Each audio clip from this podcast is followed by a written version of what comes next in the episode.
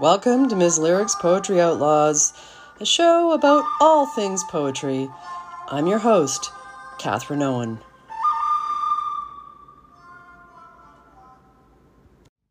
Good morning, Outlaws. It's Labor Day. Can you hear the cat purring on my lap? He doesn't want to move. He's so exhausted from all his labor. Yes, indeed. Well, my partner's gone off to work on Labor Day at the shop where he finishes wood. So his labor is not ceasing today. And I'm going to be working with a client today on her manuscript. So that's my source of labor currently. And I guess I should have waited to talk about social poetics today, uh, the anthology of poetry by workers around the world in a variety of conditions and situations by Mark Nowak. But I already talked about that. So today I'm going to do an homage to Dorothy Livesay, an important Canadian poet who is long overdue for an homage. I never actually met her, but let's see, she died in 1996. She was born in 1909. And when I first started getting intensely involved in the poetry scene, I've been writing poetry for a long time, but I first started understanding a little bit more about what was going on in the different realms of writing and publishing and performing. Uh, she was living in Victoria, and my ex, Chad Norman, had met her and written an homage to her. And I got senses of what she was like in her very later years filtered down to me when I was a very, very young poet from older poets, from Linda Rogers to Patricia Young to PK Page. Uh, that sense of, and also uh, I think Earl Birney's uh, ex and widow, I guess, Esther Birney. I met her, and uh, the sense of Dorothy is still being very uh, intense and crotchety and committed and dedicated. And she was a social worker for a good long period of time. And she was very intent on the rights of women. Uh, extremely feminist poet, became more so as she got older. And I'm going to read to you a couple of uh, things about her bio that I got from the Canadian Encyclopedia and then also Poetry In Voice. Uh, she was born in Winnipeg and she died in Victoria. Yes, 09 to 96.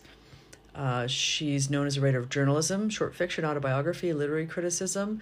They call her a strong and sensitive poet who is interested both in public and political issues, but always infuses them with her personality and emotion and intense rhythm she uh, had a mother who was also a journalist, poet, and translator, Florence Randall Livesay, and her father, J.F.B. Livesay, was the general manager of Canadian Press, and she published her first book, The Green Pitcher, when she was 19 in 1928.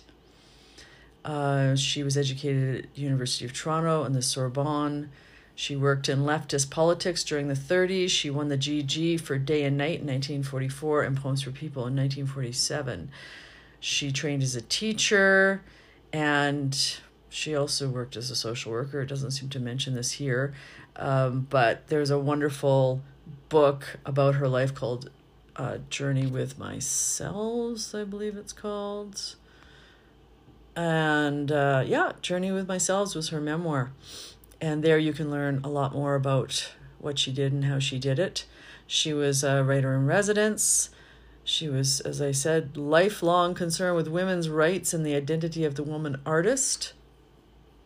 In the Poetry In Voice uh, bio, it says her career spanned six decades. She was known for her passion, political engagement, the craft and beauty of her poetry. She wrote of worker exploitation, poverty, and women's rights, among other concerns, in haiku, lyric, sonnet, dramatic monologue, and documentary poems. And let's see, she was a founding member of the League of Canadian Poets, and she ended up writing 24 collections of poetry. And she also has a much earlier memoir called Right Hand, Left Hand A True Life of the 30s.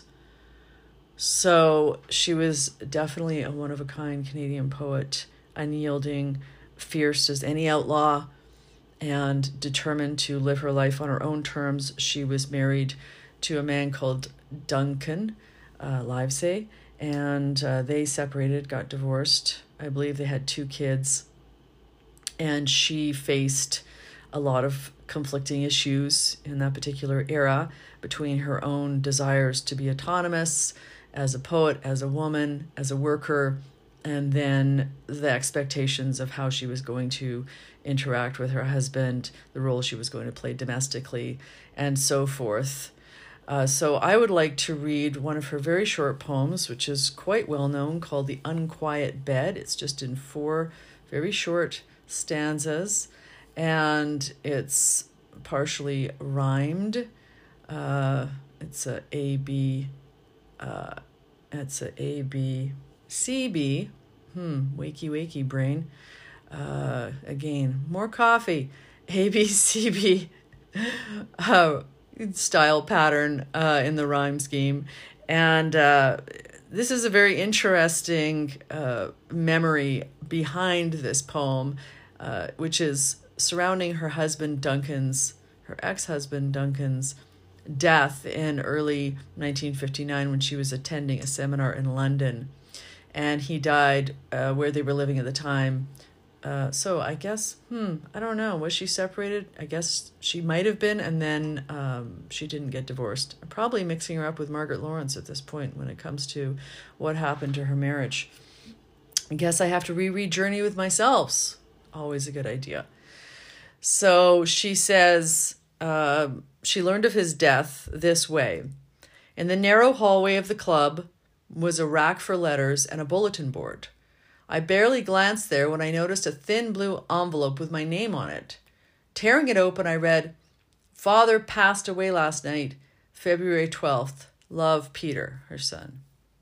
I stood in the hall shaking. Instead of going upstairs to my room, I went outside again, stumbling along into the twilight street the only words that would come to me were, I'm free, I'm free. This is a real Kate Chopin's awakening moment. Then, after the funeral, in one week's time, we sold the house on Grand Boulevard. I flew back into the arms of London. There, at the end of 1959, I was heading for my 50th birthday. What lay ahead was a new life in Paris with UNESCO, then Lusaka. I had four hoods childhood, girlhood, womanhood, and motherhood. Now there were two more waiting widowhood, and selfhood. And she wrote The Unquiet Bed after losing her husband and um, feeling released into her sense of self in its truest form. So, this is Dorothy Livesay, The Unquiet Bed. Thank you, Dorothy. The woman I am is not what you see. I'm not just bones and crockery. The woman I am knew love and hate, hating the chains that parents make, longing that love might set men free, yet hold them fast in loyalty. The woman I am is not what you see. Move over, love. Make room for me. You've been listening to Miss Lyric's Poetry Outlaws. Stay fierce, word musicians.